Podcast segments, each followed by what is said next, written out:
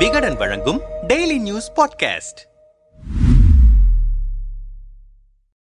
Bangaru Adigalar மறைந்த நிலையில் ஆதிபராசக்தி சித்தர் பீடத்தின் அதிகாரத்தை கைப்பற்றுவதில் அவருடைய மகன்களுக்கு இடையே மோதல் உச்சகட்டத்தை எட்டியிருப்பதாக வெளியாகியிருக்கும் தகவல்தான் மேல்மருவத்தூரின் தற்போதைய ஹாட் டாபிக் செங்கல்பட்டு மாவட்டம் மேல்மருவத்தூரில் ஆதிபராசக்தி சித்தர் பீடத்தின் பீடாதிபதி பங்காரு அடிகளார் கடந்த அக்டோபர் பத்தொன்பதாம் தேதி காலமானார். ஆயிரத்து தொள்ளாயிரத்தி நாற்பத்தி ஓராம் ஆண்டு சாதாரண விவசாய குடும்பத்தில் பிறந்த அடிகளார் பின்னாளில் மிகப்பெரிய ஆன்மீக சாம்ராஜ்யத்தையே கட்டமைத்தார். கருவறைக்குள் பெண்கள் செல்லலாம் மாதவிலக்கான நாட்களிலும் வழிபடலாம் உள்ளிட்ட அவரது ஆன்மீக முன்னெடுப்புகள் பெண் பக்தர்களையும் தாண்டி கடவுள் மறுப்பு பேசுபவர்கள் மத்தியிலும் மதிப்பை உருவாக்கின. பக்தர்கள் கொடுத்த நன்கொடையில் கோடிக்கணக்கான ரூபாய் பணம் கொட்டத் தொடங்கியது. ஆதிபரசக்தி அறக்கட்டளையின் சார்பில் கல்லூரிகளும் பள்ளிகளும் தொடங்கப்பட்டன. இந்த நிலையில் அடிகளாரின் மறைவுக்கு பிறகு பீடத்தின் தலைமை பொறுப்பை பிடிப்பதற்கு அவருடைய மகன்களுக்கு இடையே போட்டி எழுந்திருப்பதாக சொல்கிறார்கள். இதுகுறித்து நம்மிடம் பேசிய ஆதிபராசக்தி சக்தி சித்தர்பீட ஆதரவாளர்கள் சிலர் பங்காரு அடிகளாருக்கு அன்பழகன் செந்தில்குமார் என இரண்டு மகன்களும் இரண்டு மகள்களும் இருக்கிறார்கள். இவர்களில் மூத்த மகனான அன்பழகன் திமுக சார்புடையவர். முதல்வர் ஸ்டாலின் அமைச்சர்கள் துரைமுருகன் ஏவா வேலு பொன்முடி எம் பி ஜெகத் ரட்சகன் உள்ளிட்டோருடன் நேரடி தொடர்பில் இருப்பவர். செப்டம்பர் இரண்டாயிரத்தி பத்தொன்பதில் அன்பழகனின் மகள் திருமணம் நடைபெற்ற போது எதிர்க்கட்சி தலைவராக இருந்த ஸ்டாலின் யாரும் எதிர்பாராத நிலையில் திருமண வரவேற்பில் கலந்து கொண்டார். இந்த ஆண்டு தொடக்கத்தில் கூட முதல்வருக்கு புத்தாண்டு வாழ்த்து தெரிவிக்க முதல்வரின் வீட்டுக்கே சென்றார் அன்பழகன். அந்த அளவுக்கு இருவருக்கும் இடையே நட்பு உண்டு. இளையவரான செந்தில்குமாருக்கு பாஜக அதிமுக தொடர்புகள் அதிகம். தெலுங்கானா ஆளுநர் தமிழிசை சவுந்தரராஜன் தொடங்கி பாஜக மாநில தலைவர் அண்ணாமலை வரை பலரிடமும் நெருக்கம் பாராட்டுபவர். குறிப்பாக முன்னாள் அதிமுக அமைச்சர் சி வி சண்முகத்துடன் நல்ல நட்பு உண்டு. கடந்த சில ஆண்டுகளுக்கு முன்பு பங்காரு அடிகளாரின் உடல்நிலை குன்றத் தொடங்கியதிலிருந்தே மகன்கள் இருவருக்கும் இடையே அதிகார மோதல் தலை தூக்க ஆரம்பித்தது.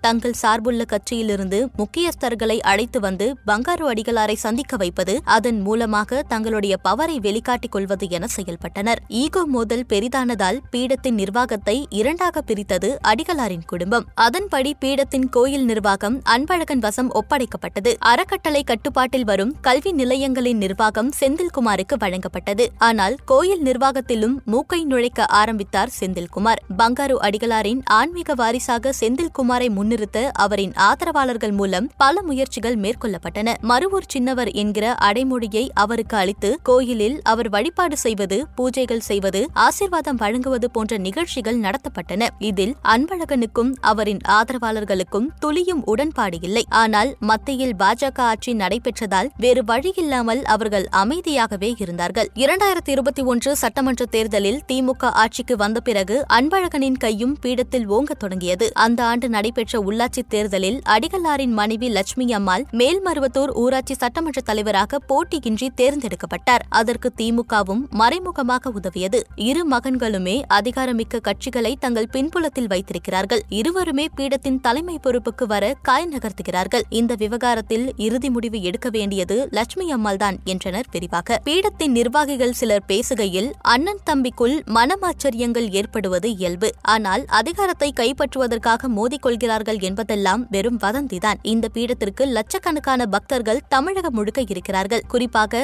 வட மாவட்டங்களில் வாழும் பக்தர்களிடையே ஆன்மீக ரீதியாக பெரும் செல்வாக்கை ஆதிபராசக்தி பீடம் வளர்த்திருக்கிறது. இவ்வளவு செல்வாக்கு கொண்ட பீடத்தை தங்கள் மறைமுக கட்டுப்பாட்டுக்குள் வைத்திருக்க வேண்டும் என்பது திமுக பாஜக அதிமுக கட்சிகளுக்கு விருப்பமாக இருக்கலாம். அதனால்தான் பீடத்தின் நிர்வாகத்தை மகன்கள் யாரிடமும் அளிக்காமல் அடிகளாரின் மனைவி லட்சுமி அம்மாளே நிர்வகிக்க வேண்டும் என பலரும் வலியுறுத்துகிறோம் என்றனர். லட்சுமி அம்மாள் என்ன முடிவெடுக்கப் போகிறார்? பீடத்தின் நிர்வாகம் யார் கைக்கு போகப் போகிறது? விரைவில் தெரிந்துவிடும்.